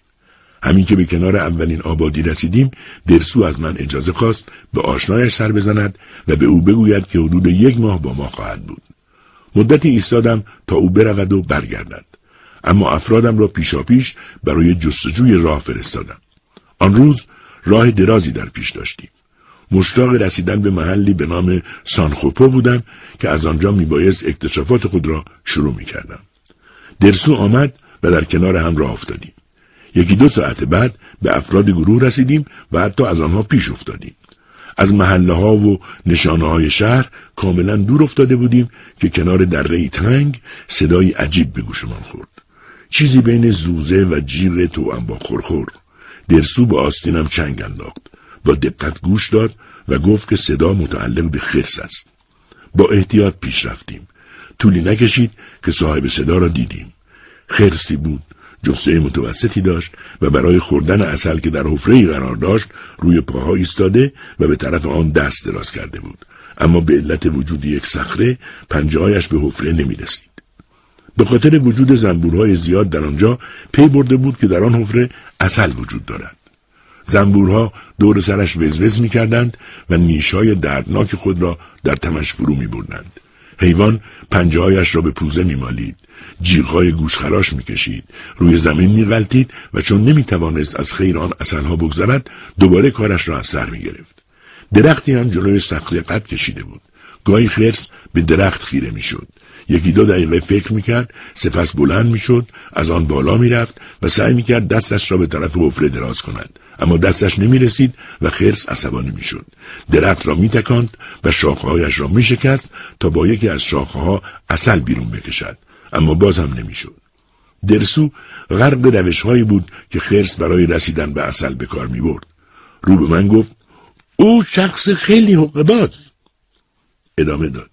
باید او را دور کرد وگرنه همه اصل را خورد. داد زد. تو شخص بد چرا اصل دزدید؟ چیزی به طرف خرس پرت کرد. خرس سر برگرداند و تا ما را دید از جا جهید و پشت صخره از نظر ناپدید شد. یکی از افرادم که به ما رسیده بود گفت باید شونه اصل رو بیرون بکشیم وگرنه نصیب این خرس میشه درست می‌گفت ایستادیم تا خودش این کار را بکند و صبحانه مفصل برای افراد گروه فراهم بیاورد دودی ایجاد کرد تا زنبورها از حفره دور بشوند سپس با زحمت آن غنیمت را به دست آورد و افراد گروه که به ما رسیدند از دیدن شانه اصل خوشحال شدند به راهمان ادامه دادیم و به سمت شمال رفتیم از کوه استرایا در کنار جویباری کوهستانی فرود آمدیم و به رود بیلیمبا رسیدیم. آنجا توقفی کردیم و گذاشتیم قاطرها قدری بچرند. افراد آتش بلندی برافروختند. رویشان به قدری عالی بود که گویی در خانه خود هستند. چنان به زندگی در جنگل خو گرفته بودند که تمام مشقات آن از یادشان رفته بود. به درسو پیشنهاد دادم با هم به شکار برویم. قبول کرد و سریع آماده شد. راه افتادیم. او جلوتر می‌رفت و من پشت سرش و همانطور با هم گفتگو هم می‌کردیم ناگهان درسو ایستاد به من اشاره کرد که دقت کنم ابتدا فکر کردم دارد به چیزی گوش می‌دهد اما بعد دیدم روی پنجه پا بلند شده و خودش را به یک طرف خم کرده و هوا را بو می‌کشد. سپس زمزمه کنان گفت تو بو فهمید؟ پرسیدم چه بویی؟ خوکای وحشی بویی به مشامم نرسیده بود ولی درسو از چیزی مطمئن بود. آن لحظه من ابدا به فکرم نرسید که همین تشخیص به موقع درسو پیش درآمد حوادث منبار آینده است.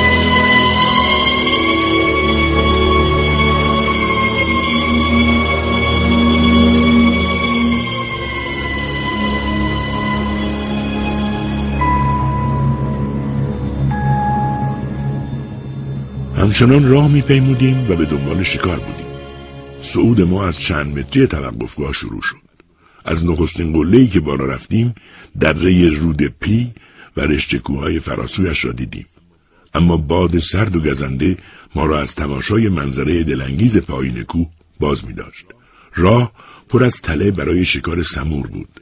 درسو اصرار داشت از طریق شکار پوست کافی تهیه کنیم و برای خود پاپوشهای خزدار تازه بدوزیم. اما سرمای گزنده نمیگذاشت چشمهایمان شکاری ببیند. تصمیم گرفتیم برگردیم که ناگهان درسو فریاد زد آهو! چند لحظه بعد حیوانی دیدم که شبیه غزال بود. تنها اندکی کوتاهتر از غزال با پوستی تیره تر دو دندان نکتیز از دهانش بیرون زده بود. حدود صد متر به جلو دوید. سپس ایستاد و سر زیبایش را به طرف ما چرخاند. درسو پرسید کجاست؟ با دست به سوی حیوان اشاره کردم. دوباره پرسید کجا؟ با اشاره به نشانه های آشکار دیدش را هدایت کردم. همه تلاش هایم بی ماند. او نمی توانست آهو را ببیند. با این حال تفنگش را با احتیاط بالا آورد. با دقت بیشتری به آنجا که آهو ایستاده بود چشم دوخت و شلیک کرد. اما تیرش خطا رفت. صدای تیر در دل جنگل پیچید و در دوردست محو شد. آهوی حراسان به داخل بیشه دوید. درسو پرسید زدم کاپیتان. فهمیدم که حتی نتیجه شلیک خود را هم ندیده است. جواب دادم تیرت خطا رفت درسو. آهو فرار کرد. با صدای لرزان و بیم زده پرسید نزدم. با هم به نقطه‌ای که آهو چند دقیقه پیش در آنجا ایستاده بود رفتیم. هیچ لکه خونی بر زمین نریخته بود. چند کلمه نیشدار با شوخی به او گفتم. اینکه دیگه پیر شدی درسو؟ ناگهان قامتش در هم شکست. به زمین نشست تفنگ را روی زانوها گذاشت و به جایی نامعلوم خیره شد. نمی‌دانستم چه بگویم که حالش خوب شود. یک بار از جا است با کارد خود روی درختی در آن نزدیکی علامت بزرگی گذاشت. بعد تفنگ را به دست گرفت و صد و پنجاه قدم آن طرف در رفت. فکر کردم می‌خواهد ثابت کند خطایش تصادفی بوده است. اما علامت روی درخت از آن فاصله به خوبی دیده نمی‌شد و او مجبور شد مقداری از آن فاصله کم کند. بالاخره جایی را انتخاب کرد تفنگ را روی چوب دستی دوشاخه گذاشت و هدف گرفت. هدفگیریش مدتی طول کشید. دو بار چشم از مگسک برداشت و در کشیدن ماشه تردید کرد. عاقبت شلیک کرد و به طرف درخت دوید. از دستهای آویزان و شانههایش می توانستم بفهمم که باز هم تیرش به خطا رفته است. وقتی کنارش رسیدم تفنگش را روی زمین انداخت و با غمی سنگین گفت من همیشه خوب تیر انداخت. گلوله من هرگز خطا نکرد. حالا من پنجاه و هشت ساله است. چشمم خوب نیست. نتونستید. نتونست تیر زد. خطا کرد. من حالا باید چیکار کرد؟ برای او مرد جنگل که زندگیش را از راه شکار میگذراند کمسویی چشم مثل مرگ بود. این فاجعه از آن رو غمبارتر می‌شد که او در دنیا هیچ کس را نداشت مراقبش باشد. بایستی به کجا پناه می برد در این وضعیت دیگر چه کاری از دستش برمی آمد سر خسته و از کار افتادهش را کجا باید به زمین میگذاشت؟ با همین فکرها بود که گفتم فکرش نکن درسو. تو برام کمک بزرگی بودی. بارها منو از گرفتاری نجات دادی. خیلی به تو مدیونم در خونم همیشه به روی تو بازه. اگه مایل باشی ما با هم زندگی می‌کنیم. هیچ چیز نگفت. ولی تفنگش را بلند کرد و طوری به آن نگاه کرد که گویی چیزی است که دیگر به آن احتیاجی ندارد. وقتی به توقفگاه برگشتیم هر دو خسته و کوفته بودیم. در اسنای شام خوردن چیزهای زیادی در مورد شهر و امکانات رفاهی آن برای درسو تعریف کردم. گفتم او دیگر باید زندگی بی سر و سامان و توأم با سرگردانی را رها کند. زندگی که در هر قدم آن خطر و دردسری در کمین انسان است. و برای چندمین بار از او خواهش کردم که این بار با من به شهر بیاید. او همچنان غرق در افکار خود فقط به حرفایم گوش کرد و آرام آرام به خواب رفت. من هم خوابیدم.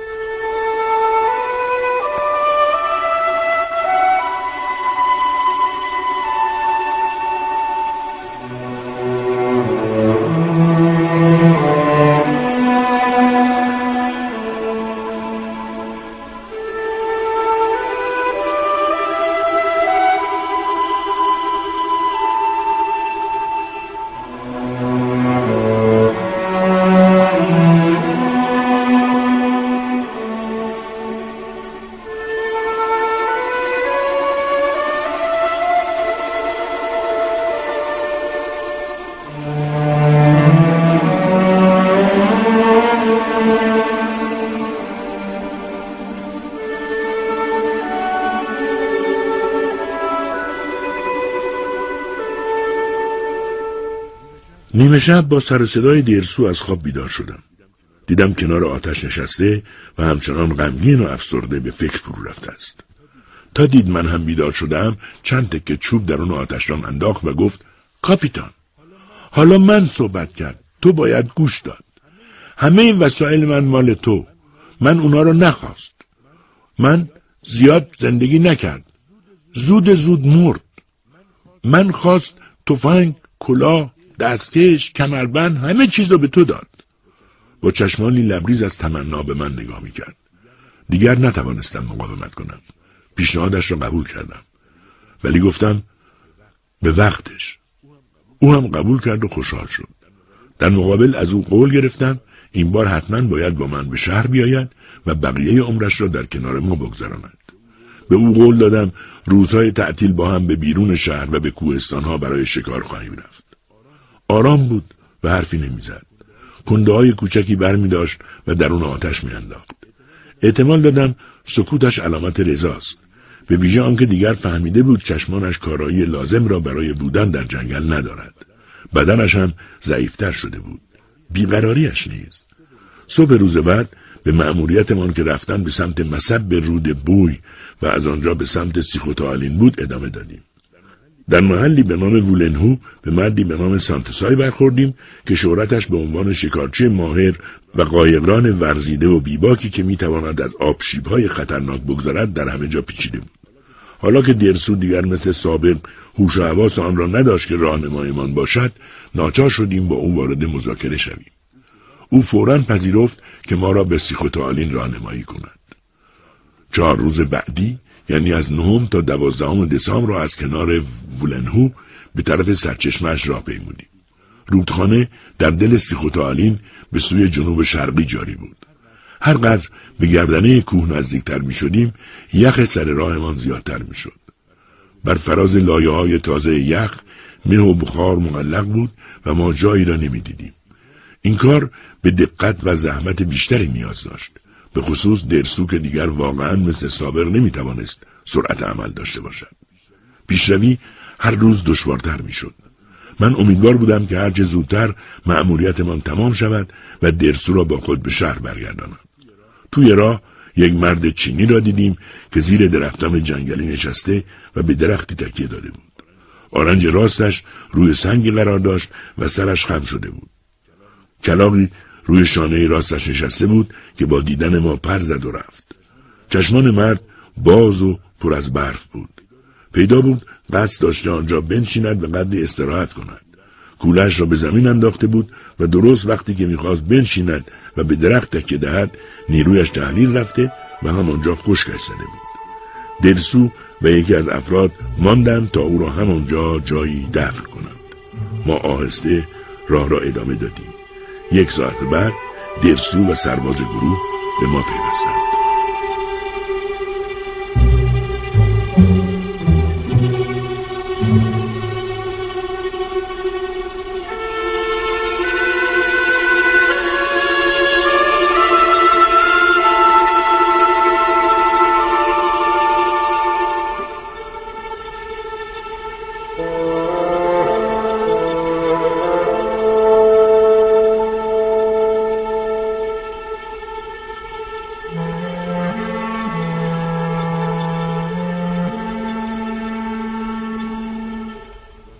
راهپیمایی ما درست مثل حرکت سمور آبی بود. یا به آب می‌زدیم یا آفتاب می‌گرفتیم تا گرم شویم. از آبهایی که در زمین جنگل بود راهایی نداشتیم. پاهایمان تا زانو غرق گلولای بود. تا دو سه ساعت به همان ترتیب راه رفتیم تا به دره تنگ و هموار رسیدیم. دره قریب 400 متر طول داشت و ما میبایست بالاجبار همه آن راه را به آب می‌زدیم. سینمال و خزیده خود را به کناره میکشاندیم و اندکی خود را در آفتاب بیجان خشک می‌کردیم و دوباره به آب می‌زدیم. نفسمان بند آمده بود. احساس می‌کردم افرادم زیر لب غرغر می‌کنند و دیگر هرگز برای بار دوم به این طور معمولیت ها نخواهند آمد. در نقطه بین صخره جای همواری را دیدیم. آب به مرور چوب فراوانی به همراه آورده و در آنجا انباشته بود. با سختی و تقلا از میان گلولای در آمدیم و آتشی روشن کردیم. وقتی خستگی ها برطرف شد دوباره به راه افتادیم قاطرها هم به نظر خسته می رسیدند. سرانجام قسمت تنگ و سنگلاخ درده را پشت سر گذاشتیم. باران ریز به رگبار تبدیل شد و دوباره مجبور شدیم جایی توقف کنیم. لباس ها را روی آتشی که روشن کردیم خوش کردیم و دوباره به راه افتادیم. وقتی شب فرا رسید باران تقریبا بند آمده بود. درسو آن شب نخوابید. بیرون چادر نشست و به آتش خیره شد. صبح خورشیدی سرد طلوع کرد. با سردرد وحشتناکی از خواب بیدار شدم. تمام استخوانهایم درد می‌کرد. احساس ضعف و تب می‌کردم. درسو آخرین قطعه نان خوش را از کوله بیرون آورد و به من داد. اصرار کرد بخورم. اما من اصلا حال خوردن نداشتم. ولی قدری چای داغ خوردم و دوباره کنار آتش دراز کشیدم تا بدنم گرم شود.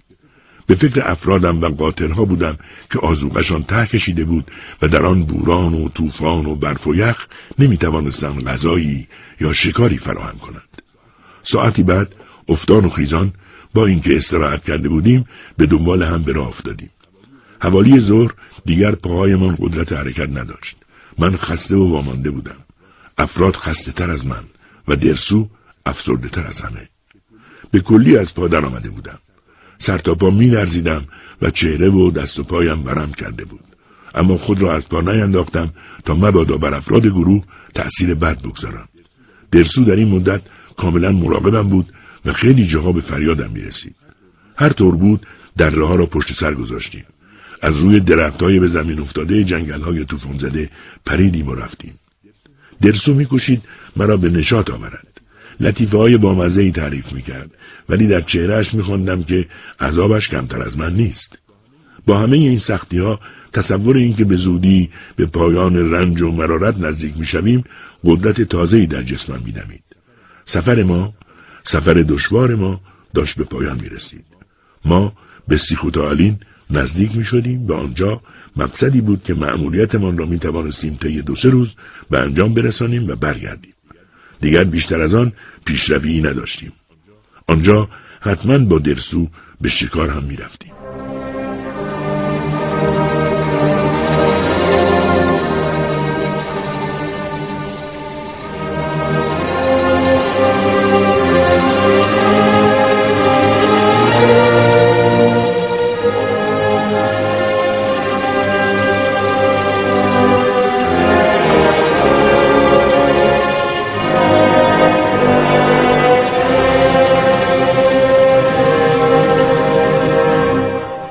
بالاخره به دامنه رشته کوههای سیخوتالین رسیدیم. برخی از افراد گروه مشغول برپا کردن چادرها شدند و برخی دیگر به دنبال شکار و غذا و چوب. حرارت سنج 20 درجه سانتیگراد زیر صفر را نشان می‌داد. من با دستیارانم به طرف قله کوه رفتیم و وسایل اندازهگیری را یکی دو نفر از افراد گروه هم پشت سرمان می آوردند. خوشبختانه هوا خوب بود و شکار فراهم شد. یک روز تمام در قله کارمان به بررسی و اندازهگیری و شناسایی گذشت. وقتی از قله به توقفگاه برگشتیم دیدم اشیا و اساسیه داخل چادرم روی زمین ریخته و کیسه خوابم هم پاره پاره شده است. درسو ناراحت از اینکه نتوانسته بود از آنها مراقبت کند گوشه ای کس کرده بود. احتمالا خیرسها به چادرمان نفوذ کرده و کنجکاوی کرده بودند. در کیف من مقدار زیادی اشیاء خردوریز مثل قلم، قلم تراش، پاپکن، سوزن و نخ، درفش، ساعت، گام شمار و از این قبیل وجود داشت. برخی از اشیاء شخصی من مثل شیشه جوهر برای خود نویسم که خیلی به آن احتیاج داشتم نیز در بین آنها بود. کیف را به درسو سپرده بودم و حالا که اینطور شده بود درسو با نگرانی می‌گفت آب آبی هم ریخت. او تا آن زمان به کلمه جوهر بر نخورده بود و هیچ تصوری هم نداشت که آن را چه مینامند. همراهانم گاه گاه میخندیدند. درسو فکر کرد آنها به بیتوجهیش میخندند و مرتبا به من اطمینان می‌داد که مواظب آب آبی بوده است. فردای آن روز هوا روشن اما یخبندان بود. کارمان به پایان رسیده بود و باید برای برگشتن آماده می شدیم. افرادم را جمع کردم و با تشکر از آنها که خدمات خود را صادقانه در اختیارم گذاشته بودند اعلام کردم که مأموریتمان به پایان رسیده و می توانیم برگردیم. باد صدای هورا کشیدن آنها را تا دور دستا می برد. بالاخره پس از یک ساعت فعالیت برای جمع کردن وسایل و چادرها آماده حرکت شدیم. درسو آرام به دنبالم می آمد و من از اینکه او را برای آمدن به شهر راضی کرده بودم آرامش غریبی داشتم.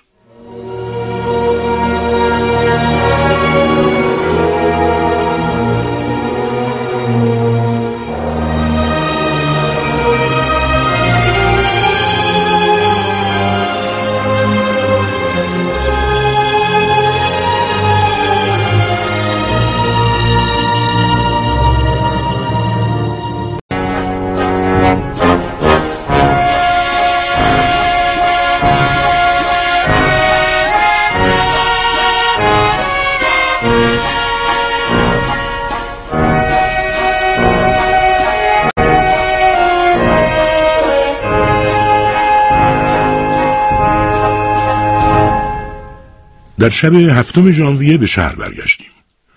افراد گروه به واحدهای خود رفتند اما من و درسو به خانه رفتیم. نزدیکترین دوستانم به اتفاق خانوادم برای استقبال از ما در خانه جمع شده بودند. آنها با کنجکاوی و شگفتی به درسو نگاه می کردند. خلق درسو تنگ بود و تا دیر زمانی نتوانست به زندگی جدید عادت کند. اتاق کوچکی را همراه با تخت و میز و دو صندلی به او اختصاص دادیم. از صندلی به هیچ وجه استفاده نمی کرد و ترجیح می‌داد چهار زانو روی زمین یا روی تخت بنشیند. بنابر عادتش شبها موقع خواب پوست بز کهمهاش را روی تشک و پتوی پشمی انداخت و روی آن میخوابید. جای مورد علاقهش کنار بخاری بود. روی کنده می نشست و ساعتها به شعله آتش چشم میدوخت. اتاق و همه اساسیهش برای او بیگانه بود و به نظر می رسید های سوزانی که از هیمه ها برمیخواست جنگل را به یادش می آورد. هر وقت هیمه ها بد میسوخت با کشخلقی می‌گفت شخص بد چرا خوب نسوخت گاهی اوقات کنارش می نشستم و با یکدیگر حوادث سفرهایمان را به یاد می آوردیم. این گفتگوها پیوسته برای هر دوی ما مایه نشاط و شادی بود. یک بار به ذهنم رسید صدایش را ضبط کنم. او سرعت انتقال فراوانی داشت. قصه بلندی نقل کرد که تقریبا یک نوار بزرگ را پر می کرد. وقتی صدایش را ضبط و برایش پخش کردم ابدا تعجب نکرد. چهرش هیچ چیز نشان نمی‌داد. البته با دقت تمام و تا آخر قصهش را گوش داد. سپس با اشاره به دستگاه ضبط صوت گفت این درست گفت. حتی یک کلمه از قلم نینداخت. درسو بنا به ذهنیات خود به دستگاه ضبط نیز هویت انسانی بخشیده بود. همانطور که به حیوانات، گیاهان، آب و صداهای جنگل هم هویت انسانی می‌داد.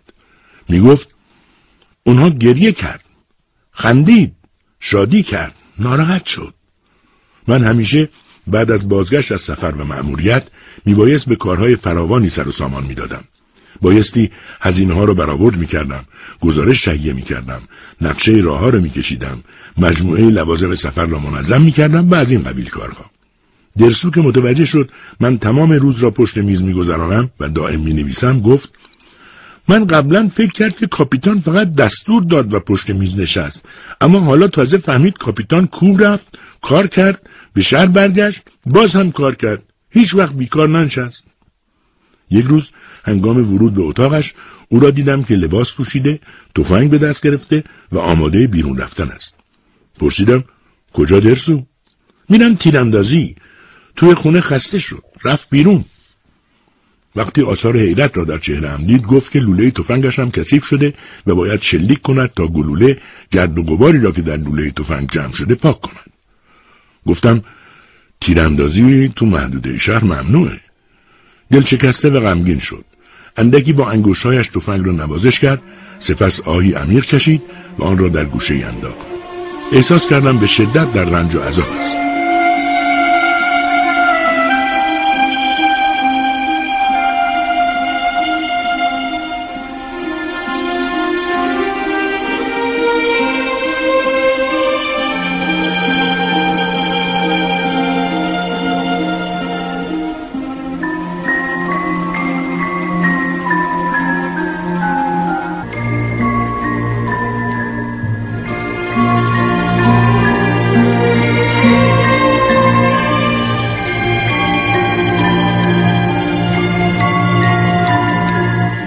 روز بعد هنگامی که از کنار در اتاق درسو رد می شدم در را باز دیدم بیان که قصد داشته باشم غافل گیرش کنم آهسته و آرام به داخل اتاق رفتم و او را دیدم که پای پنجره ایستاده زیر لب چیزی زمزمه می کند.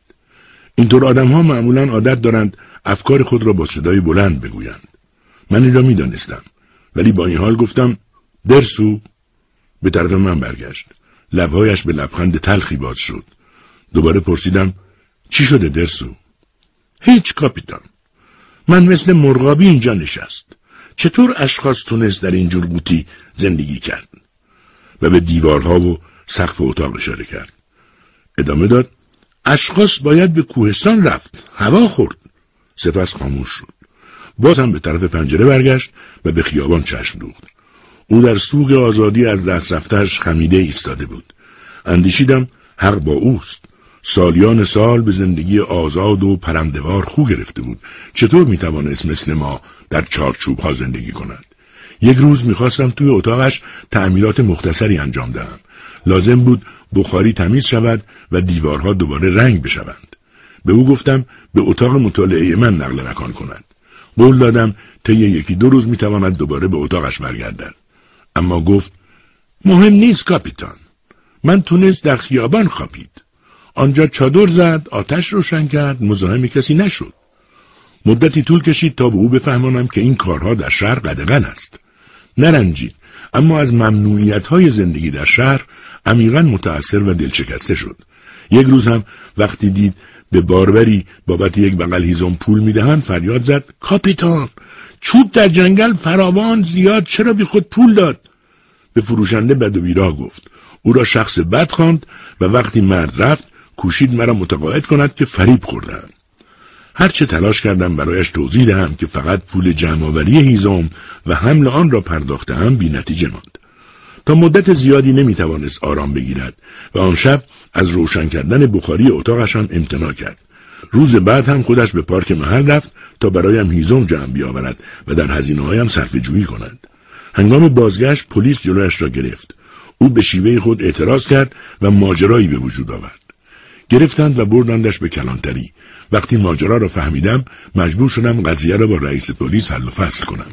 در راه بازگشت از کلانتری کوشیدم برایش توضیح دهم که چرا نباید درختهای شهرها و پارکها را قطع کرد اما درک آن برایش دشوار بود تمام این حوادث روحش را عذاب می‌داد برایش روشن شد که مردم در شهرها مطابق خواسته دیگران زندگی می کنند نه به میل خود به نظرش محیطی بیگانه و دشمنخو احاتش کرده بود.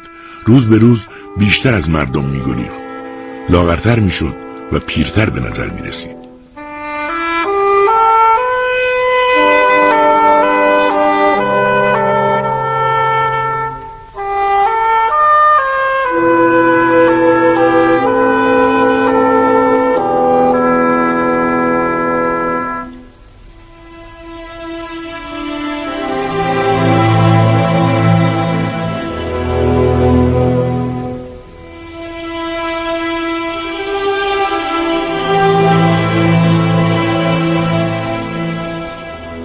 حادثه کوچک دیگر تعادل درسو را به کلی برهم زد.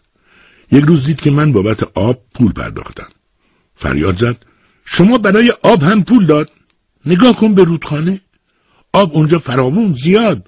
آب را خدا مجانی داد. چجور تونست پول داد؟ صورتش را در دستایش گرفت. تند به اتاقش رفت و گوشه کس کرد. سر شب که در اتاقم مشغول نوشتن بودم صدای باز شدن ناگهانی در تکانم داد. سرم را بلند کردم. درسو بود. بسیار آشفته و پریشان. لابه کنان دم در زانو زد و گفت کاپیتان لطفا شما اجازه داد من رفت کو من نتونست تو شهر موند. هیزم باید خرید آب باید خرید. اشخاص خیلی زیاد عصبانی درخت نمیشه برید بیرون هوا نیست. من نتونست طاقت برد باید رفت. از پشت میز بلند شدم کنارش رفتم و پرسیدم کجا می‌خوای بری درسو؟ با اشاره پنجره و قله‌ای که از دور پیدا بود گفت اونجا به هیچ وجه حاضر نبودم از او جدا شوم اما به خودم حق نمی‌دادم آزادیش را سلب کنم قول دادم ظرف همان ماه روانش کنم گفتم با هم به سوی اصوری می رویم و او را آنجا نزد خانواده از دوستان بومی می‌گذارم و سفارشش را می کنم. حرفی نزد و ساکت و آرام بود. فکر کردم راضی شده است. اما فردای آن روز که از کنار اتاقش رد می شدم با کمال تعجب اتاق را خالی از او دیدم. کمی این ورانور رفتم و فهمیدم که صبح زود فرار کرده است. رفتن او ضربه‌ای به من وارد کرد. در درونم چیزی را شکست. دلشورهی دردناک و حراسی مبهم بر وجودم غلبه کرد. احساس ناخوشایند از دست دادن او تمام زندگیم را مختل کرد. می ترسیدم. تا حد پریشانی می ترسیدم که او را دوباره و هیچگاه نبینم. آن روز چنان آشفته و سردرگم بودم که نتوانستم دست به هیچ کاری بزنم. از این رو از خانه بیرون رفتم شاید پیدایش کنم. بهار بود. برفها زوب می شدند و در همه جا رنگ خاکستری تیرهی حاکم بود. گویی در هوا دوده پاشیده بودند. پرده نازکی از یخ تپا را پوشانده بود که روزها زوب می‌شد و شب دوباره یخ میبست. آب از ناودانها سرازیر بود. آنقدر گشتم تا بالاخره مردانی که از صحرا برمیگشتند به من گفتند مردی را دیدند که تفنگی در دست و کولهای بر پشت شادمان گام برمی داشت و با سرعت به سمت خیابانهای آخرهای شهر و راهی که به کوها ختم می‌شد می‌رفت. مشخصاتی که دادند کاملا به درسو می‌خورد. ولی با این اوصاف می‌دانستم که نباید به دنبالش بروم.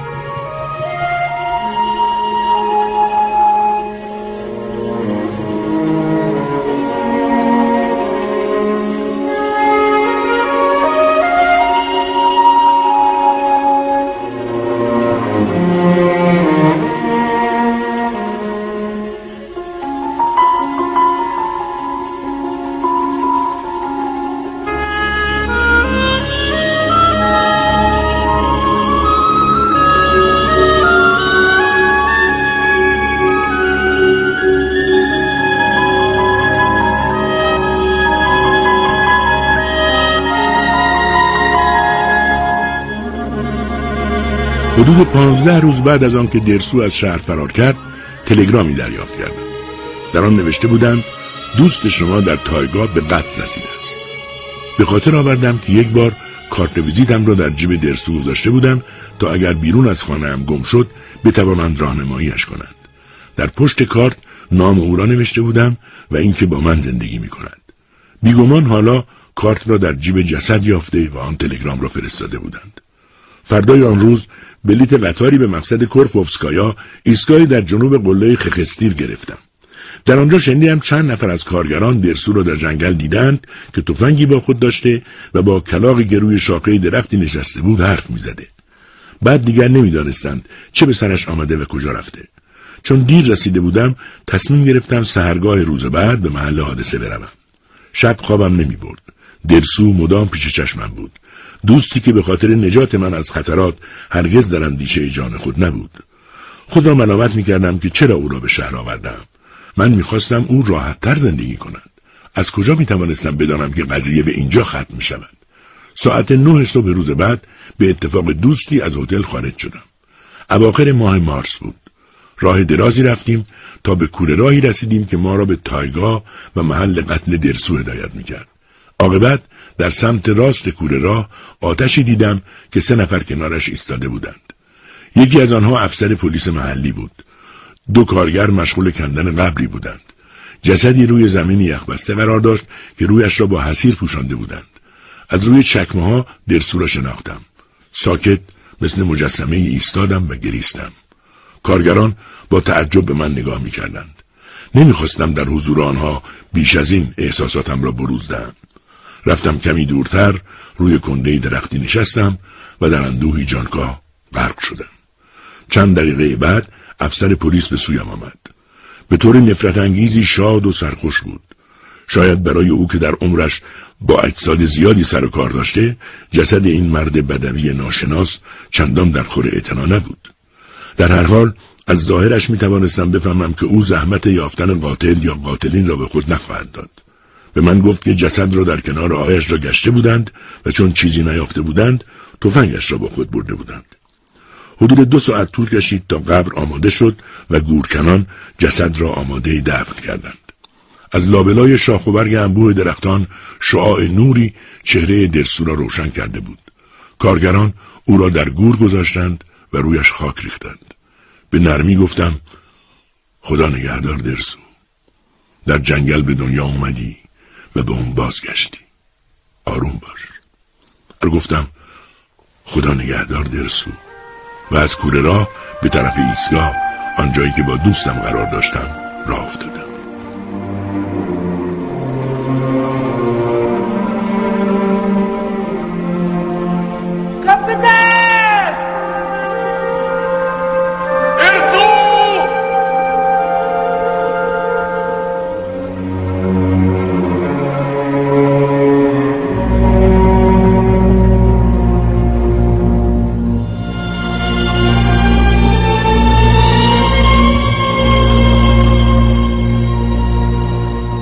زمستان سال 1910 هنگامی که برای مأموریت اکتشافی دیگری به منطقه نزدیک قبر درسو رفتم همه چیز را دگرگون شده یافتم. برای دیدار دوست عزیزم به مزارش شتافتم اما دیدم آنجا آبادی جدیدی ایجاد شده است. چوب بران سرگرم کار بودند و برای خط آهن آنجا تراورس تهیه می کردند. تلاش بی کردم که گور درسو را پیدا کنم. درخت صدری که به عنوان نشانه به خاطر سپرده بودم قطع شده بود. در آنجا جاده ها خاکریز ها گودالها حفره ها پشته ها و آبکندهای جدیدی ایجاد شده بود. در دلم دوباره آرام گفتم خدا نگهدار درسو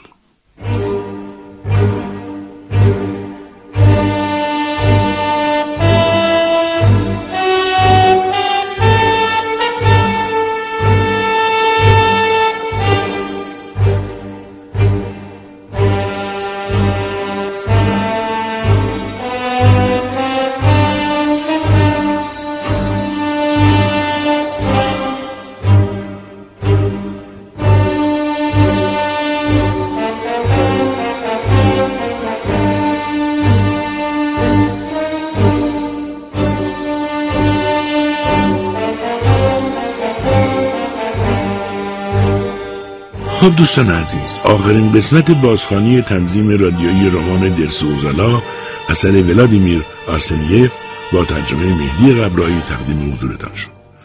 تا شنبه شب آغاز هفته دیگر با کتاب دیگر. خدا نگهدار.